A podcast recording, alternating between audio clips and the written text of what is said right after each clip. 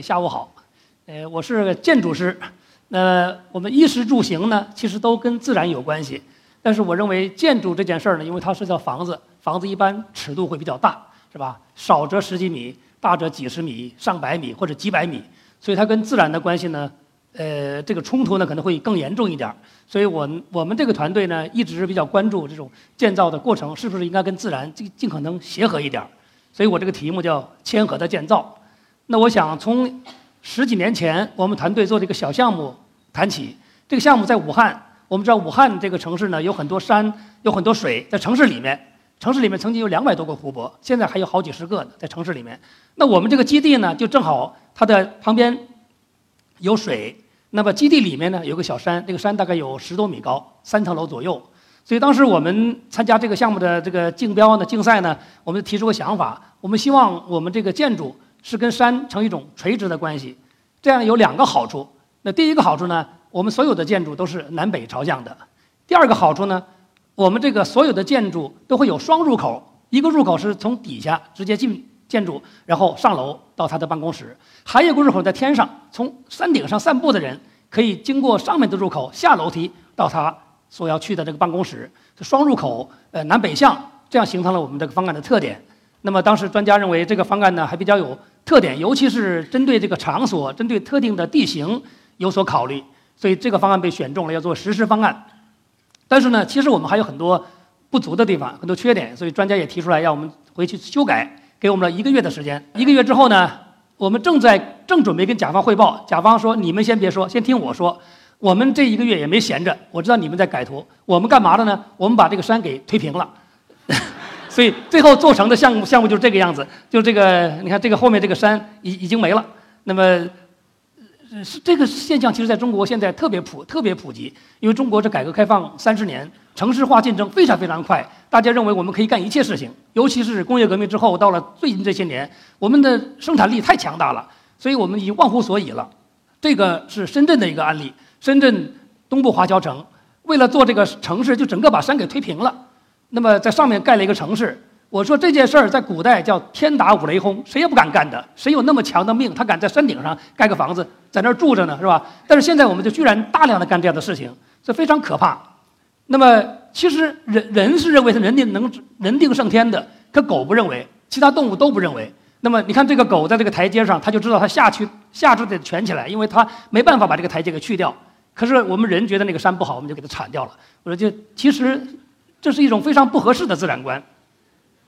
其实我们回想人类这几千年的这种建筑史，早年的不管是哪个国家的，我们的先民，他的传统的民居都是非常跟自然和谐的。因为我们的生产力条件有限，我们的文化也告诉我们不能够跟自然强行的对抗，所以一定是顺应自然的这样一个做法。那么。当代虽然建筑师已经变得非常狂妄了，非常张扬了，但是还是不失为一些建筑师很关注场所。比如左边这张图，阿尔瓦阿尔托的芬兰建筑师，他就非常希望绿化能够跟建筑整合起来。我们知道，现代现代主义很多建筑师是拒绝绿化的，说我的房子是一个光光的房子，干干净净的，很纯净的，像雕塑一样的。它的前面不能有绿化，它的身上更不能有绿化，绿化只能在后面待着当背景去。可是阿尔托他非常喜欢，他希望绿化能够融进来。右边这个是美国的 f l a n d r a Wright 他做的一个建筑。那么在大沙漠里面，他就希望他这个建筑用当地的材料，跟当地的仙人掌、当地的植物，跟那个水平线条完全和谐起来。所以现代主义建筑师也是有这样的意识的。那么我们回到中国的古代，我们中国的传统文化里面是对这个呃建房子这件事是非常谨慎的，这叫太保乡宅图，是吧？我们要盖房子之前一定会找太保，会找风水先生来看看这块地到底合不合适盖，对我们的后人、对我们的祖宗、对我们的呃家庭会不会有影响？从各个角度非常非常仔细的判断清楚之后，才会真正的盖房子。但是我们的传统文化里面也有一个挺厉害的东西，叫做愚公移山，大家可能知道是吧？那么愚公这老头儿不喜欢这个山，就说我要把这山给挖掉它。然后人家说智叟就说你干嘛要挖掉呢？你不喜欢你就搬走了就好了。他说不行，我一定要挖。智叟说你挖不了的。他说我还有儿子呢，儿子还有孙子呢，祖祖孙孙挖山不止，一定要把山挖掉。我觉得这件事儿。在在我们文化里面会有两种极端，一种是太保相地，特别谨慎的对待环境；一种是非常疯狂的要要破坏环境，是吧？那么这种愚公移山精神就在愚公要移走的那个太行山、王屋山旁边发生了。我们做了黄河小浪底，那么我们知道这个黄河后来其实做了水库之后有很多很多的问题。那么后来呢，长江上又做了葛洲坝，长江三峡大坝，我们人定胜天的这个狂妄精神越来越强势了。那么有一个非常巧的机会，在十多年前，我们被邀请参加一个竞赛，就在愚公要移走的那个山上盖一个博物馆，叫地质博物馆。那么我们在想，我们还是要发扬愚公精神嘛？愚公已经移了几千年还没移走呢，祖祖辈辈还在移呢，是吧？我们是不是不走这条路？那么另外一个呢，就是因为是个世界地质公园博物馆，它的主体是地质，所以我们跟地质专家作为布展的专家做了很多交流。那么地质专家告诉我们很多故事，一下子让我们。建筑师觉得非常相信建筑，因为我们在大学里面学呃中外建筑史，上下五千年倒背如流。我们觉得我对人，我们对人类文明史、对生活居住的这种方式非常了解了。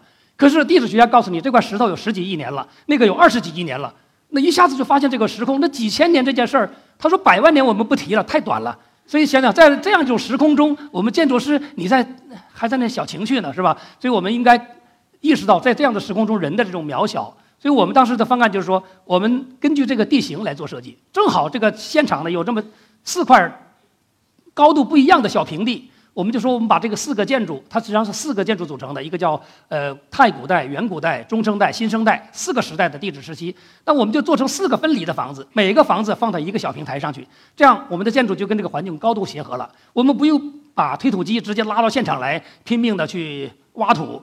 那么现场有棵大树，我们觉得特别漂亮。这棵树估计好几十年了，我想至少有五六十年、六七十年了。所以我们说千万不要动这棵树，因为我们中我们现在盖房子经常这样：第一件事儿把地推平了它；第二把所有的树什么全拿走，变成一个非常好的平地，好画最新最美的图画。那我们想能不能把这树留着，别动它？所以这个房子最后盖好的时候呢，树就变成前景了。那么里面还有一些小树，我们都留下来，只要可能，尽可能留下这棵树。那些树。包括这棵右边这个图的最大那棵树，那么其实当时画图的时候呢，这个这个大墙是在这个地方的。可是如果在现场一放线，我发现这个树如果放这儿的话，这个树必须砍，必砍无疑。所以我说我们这个墙挪一点，挪了七八米，这样保证这个树也留下来了。所以我们在非常谦和的做这样一个博物馆，这是最后做好了以后的情况。就这房子做好了以后，就不觉得是个新房子。那么因为前面有个大树，因为用的都是当地的这个材料，太行山、王屋山里面的。绿偏绿和偏红的石材，所以它就是一个一个在盖好了呢，不太新，但是过了十几年、二十年，它也不太旧的这样一个房子，而且没有做太多的平整场地的事情，希望它就是轻轻的放在这个场地之中了。那这是第二个案例呢，就是在黄河边儿，那么我们被要求设立一个黄河黄土地质博物馆。那在现场我们住了一个星期，我带着我的团队，我们在想做个什么样的房子，选择哪个地方合适，始终找不到一个。参照物就像下棋一样的，那第一个子儿怎么下有点难。那么这个地方有个小的这个山梁，山梁里有很多窑洞。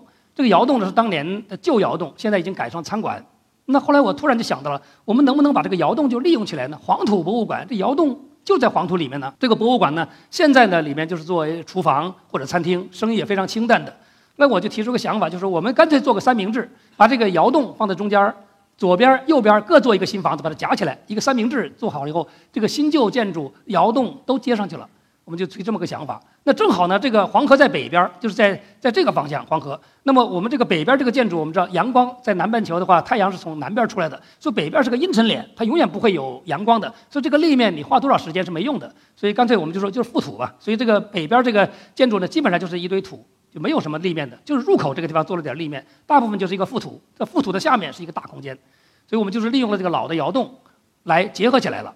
那么这就是北入口，那做好了以后的情况。正好在入口前面有个小树林儿。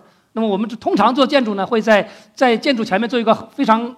呃，有形式感的广场，方的、圆的、椭圆的，是吧？希望中轴对称，等等等等。我们想，为什么要砍这个树呢？就留下来算了，一个自然的小树林儿。难道人进房子非要通过一个广场吗？通过树林子不也挺好的吗？所以我们就留下这个树林子了。那正好这个朝北，那么北边是没有阳光的，可是北边的树会接受南边的阳光，阳光的照射之后反射到这个房子上去，会形成一些亮点。那这是博物馆里面，这是黄土这一部分，黄土厅上面就是大空间覆盖，上面都是绿化的。那这是原来的窑洞，我们把它利用起来了。好，那这个呃故事呢，发生在湖北的十堰一个非常神奇的地方。呃，当年就是有一个从河南西下来的卡车司机，到湖的到湖北来运橘子，拖到河南去卖。结果下大雨的时候呢，汽车轮子掉到泥泞的坑里去了，出不来了。就找到当地的农民说，能不能帮帮忙，把这车给我弄出来？当地农民说，我们这有很多这种圆石头，你随便用吧。然后他就把这个圆石头垫在车轮子下面，车一下就出来了。但是西峡那个呢，曾经出过恐龙蛋的司机认识，他说这是恐龙蛋，呃，于是就说这橘子我们不要了，是我们脱蛋吧。呃，农民说这个东西啊，当然也不知道是蛋。农民就说我们这是砌猪圈呢，什么这这盖房子角啊，都是乱七八糟的烂石头，你要就都拿走好了。然后哗就一车就全拖走了，这下就都知道了，原来这个地方有这么多蛋。所以我也非常好奇，在这样一个地方，在七千万年前，怎么就恐龙跑这儿来下蛋来了？当时凭什么？呃，想不清楚。但是确实发现了很多蛋。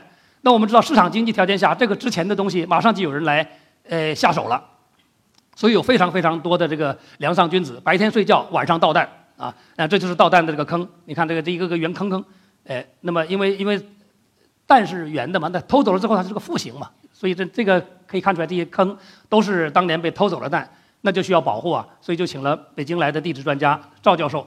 呃，右边这个是这赵教授非常厉害，他是做恐龙研究的第一人。左边这个女士是他的女博士，是中国研究恐龙蛋的呃第一位女博士，呃，行走如飞，身轻如燕。呃，在山里面跑起来，飞车飞快飞快，所以我是永远跟不上她的，太厉害了。因为他们整天在山里面调查嘛，所以他们就发现了这个这个重要的这些遗迹，找到这些蛋了。那我呢就被邀请来做这个保护博物馆，因为这个东西太珍贵了，一定要宝贵。那保护，我就意意思就是说，我们做个原址保护，而不要把这些蛋拿到博物馆一个叫做博物馆的房子里面去展示它，就在原址上，因为恐龙在这儿下蛋有它的必然性，作为科学家研究有它的道理。那我们看看。当时现场是怎么回事儿？最好在现场保护，所以当时我就提出这么个概念，这是画的图，就是说这个房子可能是个黑房子，就像我们现在这个房子一样的。那只有有限的光线照到什么地方呢？照到该看的地方。那这个房子里面该看的地方就是恐龙蛋，是吧？另外呢，我说做一个步栈道，这个栈道上走人的人最好别在地上走，因为在地上走一脚一踢，他可能把这蛋就就踢下来了，是吧？这是破坏。呃，所以人在栈道上走，但是人又不能摔跤，因为那个地形是复杂的嘛。所以我说栈道上有一点微微的光，而那主要的亮光照到恐龙蛋上。房子是黑的，当时就想这么个样，呃，一个思路。至于这房子长什么样，我们说慢慢慢慢琢磨。另外就涉及到建筑材料的问题了，因为那个地方在湖北的十堰下面的一个叫云县的一个区，非常偏远，离武汉市大概四百公里的距离。那个地方肯定是找不到特别高水平的施工队，像杭州的、像上海的、北京那么好的施工队找不到的。然后这个房子呢，也不会有太多的钱去做，建筑也很小，所以我想我们这个材料选择上可能要特别小心，要针有针对性。那么这两张图呢？左边这张图是陈逸飞画的，是吧？那么他穿的是个丝绸的衣服，所以我们知道这件衣服一定是量体来做的，一点都不能差的，一定是非常非常好的手工来缝制的。那个针粗针大线肯定是不行的，是吧？我们想这种东西肯定不是我们这个建筑要要呃达定的目标，因为我们没有这个条件。而右边这个衣服呢，就大麻袋加上什么羊皮，是吧？那房子那个衣服长一点短一点，左边右边不对称，男的女的互换，其实没事儿的，谁也看不出来。是吧？所以我想，这个可能是我们一个概念。我们的房子就做这个粗活那么湖北是产竹子的，这个竹跳板呢，是我们在建筑业常用的一个东西，就人工人踩这个跳板上施工嘛。随着这个施工面的增加，跳板不断的抬起来。这个跳板特别便宜，就是很多竹片用钢丝一穿起来就完了。呃，九块多钱一片儿。所以我想，我们能不能创新一下？我们不用传统的模板，传统的模板混凝土模板、钢模板、不锈钢的，或者是木的，或者非常光滑的，它要那个很光滑的表皮。其实做好了之后呢，你还得去粉刷，还得去贴面。那我想，我们就用这个粗活直接试试看行不行？结果当时一试就试成功了，就是就是用混凝土的这个跳，用跳板做模板，浇混凝土，浇好了之后把模板一拆下来，它就出现了像灯芯绒一样的这种表皮。我觉得挺好的呀。那最后建筑就用这样的表皮了，非常非常的便宜，而且呢非常非常有特点。我觉得我形容它就是就是一个刚出生的老头儿，生下来不是婴儿，他一一房子一一做好就是那么老啊，呃，然后你再过几十年，他还是那么老，他他没有时间的变化。因为恐龙，你想想七千万年的事情，我们这种短暂的时时时空还说啥呀？所以就形成这么一个机理。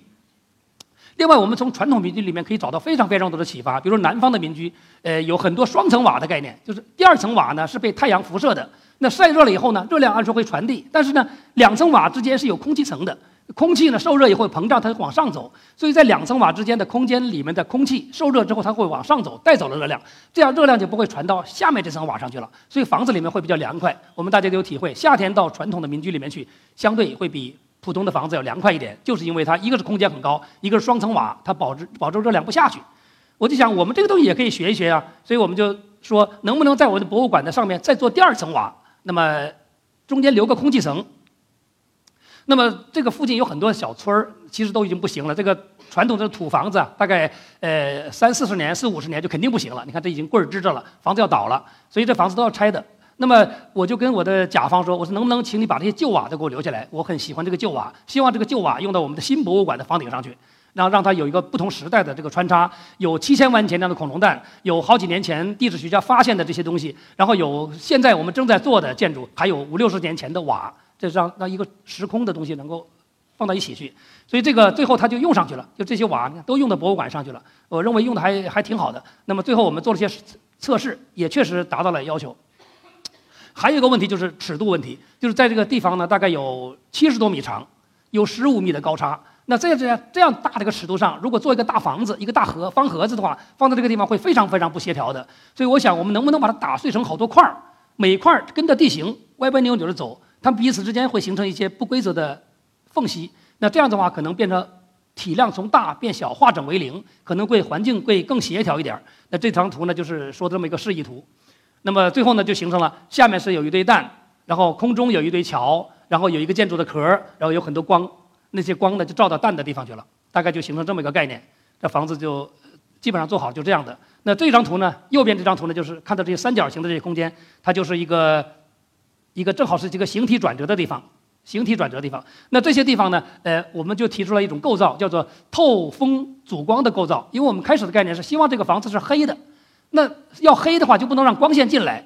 可是有窗户的话，光线一定会进来。我们就说，我们做两层百叶，彼此成九十度，因为光线是不会拐弯的，所以光线照到这个百叶上，它会反射掉，它进不来了。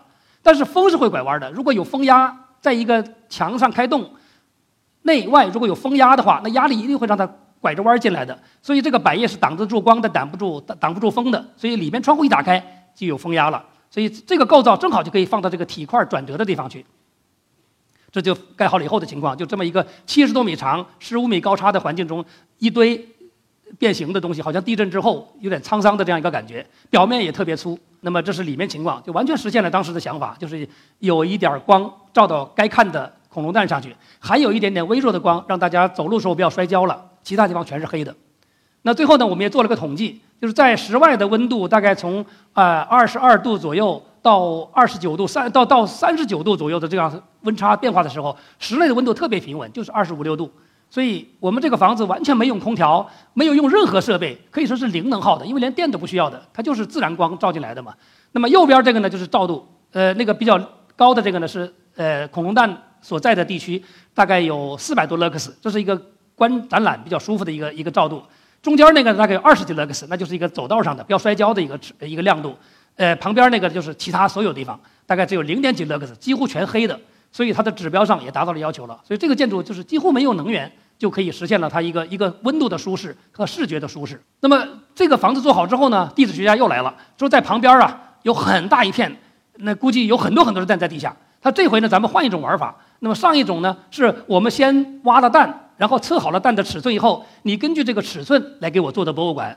下回换个玩法，我告诉你就这一圈里面。肯定有蛋，你给我盖个房子，盖好了之后我再来挖，就这样呢就不容易被偷走，因为第一期已经不知道被人偷多少蛋偷走了，因为没法保护嘛，所以先得把它保护起来。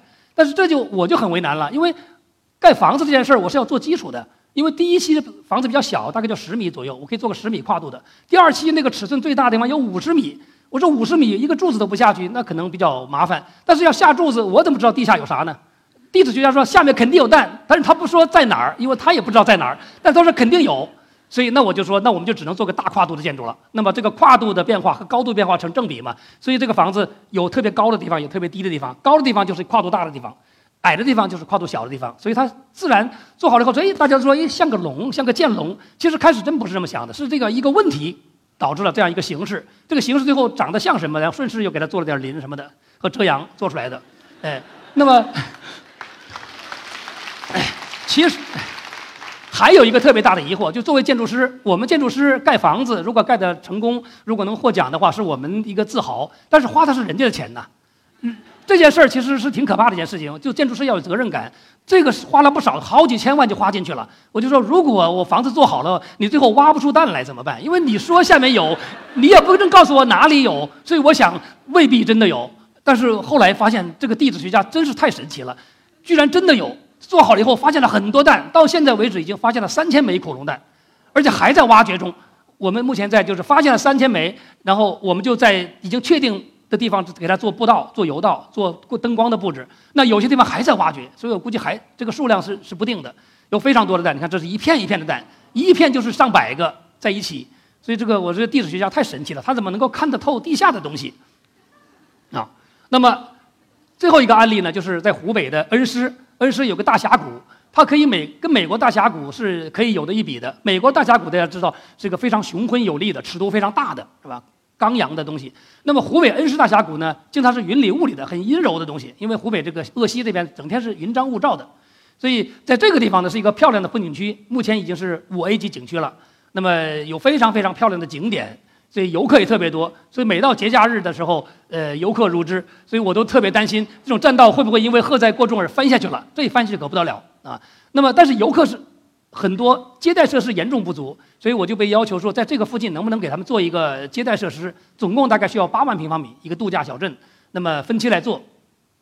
这件事儿呢，实际上涉及到一个在山地里面。如何去做建筑的这么一个问题了？其实我们不管全世界任何地方，只要是跟山有关的地方，你会发现所有的聚落的空间都是在山脚下。这张照片是我在瑞士拍的，就是呃，他会把相对平整的土地来做农业，因为农业是周而复始，每年要做的事情，非常麻烦，它要靠近水源。而住盖房子这件事儿呢，可能几十年、上百年甚至几百年才干一次的事情，它不会是每年重复的，所以哪怕麻烦一点儿。他宁可麻烦他这么一次，管几十年。而种地这件事儿，如果麻烦的话，就麻烦了，是吧？所以，呃，我们在云南，我们在贵州，会经常发现很复杂的梯田，因为它实在没有一块平地了，所以只有在山地里面做梯田了，是吧？房子当然更是在坡上做了。但是稍微有平地的地方，一定平地是给农业的，而居住呢是在山脚下。呃，这张图呢是在湖北的这个恩施，呃，彭家寨是一个国保单位，也是。一个小村儿，四十几户人家，很谦和的在山脚下停留着，而靠近水源的这些相对平整土地，全是给农业的。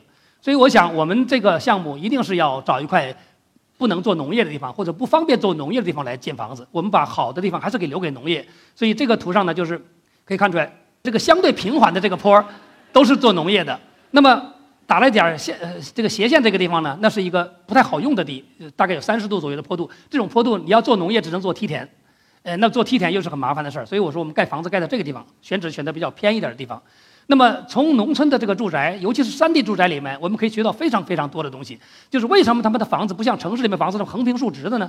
为什么他们不一定都有院子呢？因为是地形的原因。那个山地是大老天爷大自然造就的，是吧？亿万年造就的，所以你只能顺应它的等高线走，这样最便宜、最安全。所以这些东西先告诉我们，我们现在虽然做的是现代的建筑，用当代的材料、当代的技术，但是这个基本的逻辑，我们不不跟自然抗衡还是一样的。所以这是我们当时做的一个分析，就是它呃乡土的建筑都是用最轻柔的方式来跟自然的接触的，它不会说先把这个平地、把这个坡地变成一个大平地，然后最后形成个大陡坎儿，然后这边再用混凝土把它牢固的树立起来，呃一个大墙。因为那个地方容易产生逆石流啊、塌方啊。如果顺应地势的话，就这种地势经过亿万年的演化以后相对稳定了，那你知道轻轻的接触它会比较好一点。所以我们研究传统民居的跟接地的方式都是非常非常轻的，少挖一点点，少垫一点点，或者根本就不动，就是几个柱子插下去就完了，所谓的吊脚楼是吧？那么地面的变化都会导致屋顶的变化，那么地面的这个空间的变化会传导到屋顶，屋顶也会发生变化，这都是有很多传统民居的这个经验在里面。那么我们根据这个呃这些传统民居的经验呢，我们也做了我们的尝试。我们希望我们清楚这个环境，所以这个是一个做了个模型。我们希望我们这个模型，你看这些地方稍微挖了一点点土，我们并不希望我们这个建筑是整个把这个地推平了。那稍微挖一点点土，看能不能就能够把我们的房子放进去。就每排房子都是很小心翼翼地镶嵌到这个环境里面去。但是这样设计会非常费劲儿，但是呢，它做好了以后，可能对环境的破坏会最小。那么。通过模型的方式，我们每一个组团，每个组团找到它的应该的位置，以及它最少的土风量是多少，以及它这样的话对将来的雨水的径流的影响最小，这种可能性都把它探讨出来了。那最后房子，呃，施工的时候是这个场景，你会发现这个这个地方基本上没有挖土的，全都是自然的等高线。我们这个房子一排一排顺应等高线做上去的。那做好了以后的情况，就是它整个这个建筑是一个自由的一个一个形态，不是城市里面这样的简单的行列式的摆的。那它的转动都不是。我们自己拍脑袋拍出来的，而是根据等高线分析出来的。这个大自然它已经明确的告诉这个规律了，你顺应你就很安全，不顺应将来就可能会有报应啊。那么，这是这个天街的情况。就好，谢谢。哎，那么有我们这个山地建筑不希望每个地方都有车走，因为那个坡度太陡了，其实走车是不方便的，所以可能是两排车路，中间有一个不走车的。那不走车就是人路，我们叫天街，所以这个就是天街。那么在天街上面可以看大峡谷，天街右边是一楼，天街左边就二楼了，因为那边低嘛，所以变成非常丰富的空间了。那么有些两条街之间的联系通道，也是一个很好的景观通道。那么在这个地方一回头就可以看到漂亮的景观，所以我们在景观特别好的地方都做了些停留的平台。那么这是也是天街里面情况，我们用了一些竹子，就是变形的竹子，因为传统的竹子它里面有糖分、有蛋白，所以会生虫的，生虫是很麻烦的事儿。所以这个组合的竹呢，就是用高温的水把蛋白和这个糖分把它弄掉以后，剩下的纤维再用胶和高压把它压出来。这样的竹子非常耐久，能够有几十年，日晒雨淋都没问题的。而它竹子是可生长的材料啊，它是可降解的材料啊，所以是非常好的生态材料。所以我们尽量用当地的这个竹、当地的石来。做这个建筑，另外在山里面做建筑的时候，挡土墙是特别重要事情，因为防止塌方嘛，所以一定会用石头来做，或者用混凝土来做重力挡土墙。所以重力挡土墙，就是它本身很重，那个土推不动它。但是这个东西是很消极一件事情。我们想能不能把这个比较消极的挡土墙，这个纯粹是一个基础设施，是个工程的东西，变成一个景观的东西，所以让比如说让它跟建筑的立面能够融成一体，比如说。如果台阶比较大的情况下，多做几个重力挡土墙，每个墙之间让它走上绿化，那不是线性的绿化了吗？所以这样的原来一些冷冰冰的基础设施、冷冰冰的工程设施，就变成了很好的这样一个景观的要素了。另外，在恩施这个地方，土家族呃自治区啊，非常潇洒、非常浪漫、非常奔放。我们通常呃哥们儿姐们儿一起呃到餐馆去，就是要花两个钱，一个叫吃饭的钱，吃吃饭吃菜的钱，还有一个叫喝酒的钱。他们还得有一份摔摔碗的钱，他们这个酒喝完了是要把碗摔掉的，说不能是那个杯子不能留下来，特别豪放。其实这有点浪费资源啊，但是呢，这是人家土家族的传统传下来的东西，特别豪放，是一种民族的文化，所以我们也很尊重。所以通常我们几个朋友五六个人一一起喝顿酒的话，要买两筐子碗，这个碗呢大概一块钱一个，每一碗喝完了以后，大家全摔在地上去。所以每次到餐馆打烊的时候，满地都是这样的碗渣子。所以我们我去了几次，我就说我们能不能把这东西循环利用起来？那么其实这也是资源呢，是吧？那么怎么用呢？我们做建筑的太需要材料了，什么都可以做材料，这个当然也可以做材料了。所以我们就把它变成景观的要素了。因为我们这个项目有八万平方米，好，谢谢。因为我们这个项目有八万平方米，那么第一期刚做了两万平方米，所以还会持续的需要的，所以我们就变成了这么一个联盟。到餐馆里面把那个材料都给我们送过来，因为他将来这个垃圾是个很困难的事情，现在有人要他的垃圾，多好啊，这不是循环了吗？这建好了以后的情况，所以基基本上都是顺应等高线依山就势做的房子。那么为了实现好的景观，我们非常仔细的研究了所有的空间关系，希望所有的房间都能看到大峡谷。比如这是一个比较好的一个套房，那这个套房外面有个大客厅，站在大客厅上直接可以看到非常漂亮的大峡谷的景色。那么在其他地方，西餐厅、中餐厅、茶室以及卧室里面，基本上都是打开窗就是大峡谷。所以我们希望我们的景色最大化。这个风景区里面开发呢，现在中国已经非常热了，是吧？那么其实风景区开发就是本质上就是把风景资源、把景观资源变成资本的一个过程，是吧？呃，你投了钱，然后你在里面赚钱。但这个过程呢，我认为不应该伤害原住民。我们中国很多很多风景区，第一件事情，先把当地人赶出去，说给你一笔钱，你给我滚蛋。然后我们把它圈起来卖门票，然后我们来把景观资源变成我们的钞票。我觉得这个是不太合适的。我们应该考虑当地原住民的利益，因为大家资源是共享的，景观资源，尤其是原住民，他祖祖辈辈在这生活，你凭什么说你有钱就把人赶走了呢？所以这里面呢，和南京的梅帅演员团队做了一个合作创意，他们编了一台大戏，就是根据大峡谷，根据土家族的民间故事。呃，编了一台戏。那我们作为建筑师呢，我们就来给他做这样一个背景。所以这个里面的演员大概有两百多个，其实只有十几个是专业艺术学校的学生来兼职的。然后两将近两百个演员都是群众演员，就当地的农民。他们下工了之后，晚上下午下工之后，呃，吃完饭，呃，换身衣服就上台去跳舞去了。因为这种群舞、群魔乱舞其实无所谓的，是吧？没有什么舞姿，也没什么歌喉，反正就使劲跳就是了。这光影会让你氛围很好的。所以他们每天晚上会有收入，所以这应该说一一个对风景区的一种贡献。另外呢，就是在这个场所上，我们就希望这个演出的背景就是大峡谷。另外这观众席呢，这个大概有四千个座位的观众席，我们就说希望尽量用当地的这个地形来利用地形，因为这件事儿在两千多年前、三千年前，希腊人就做过了。希腊的剧场在三千年前就顺应地形的，你会发现最后一排走上去到山顶了，第一排走下去是山脚下，他就利用那个山坡了。所以当时这是我在最早时候拍的照片，在选址的时候，我们和这个梅帅园团队选址时候拍的照片。后面就是大峡谷，正好找到几个梯田的地方。我们说这块地方特别好，就利用这个依山就势，这样我们土方量最小，我们最轻轻的、最谦和的来接触这个自然，来建出这样一个东西来。好了，最后我总结一下，就是我觉得人类其实挺渺小的，人类的寿命其实挺短暂的，跟这个大自然这样一个时空格局中来想的话，那么所以我们应该非常谦和的、非常轻轻的接触自然，非常谦和的来建造，不要那么狂妄。好，谢谢大家，谢谢。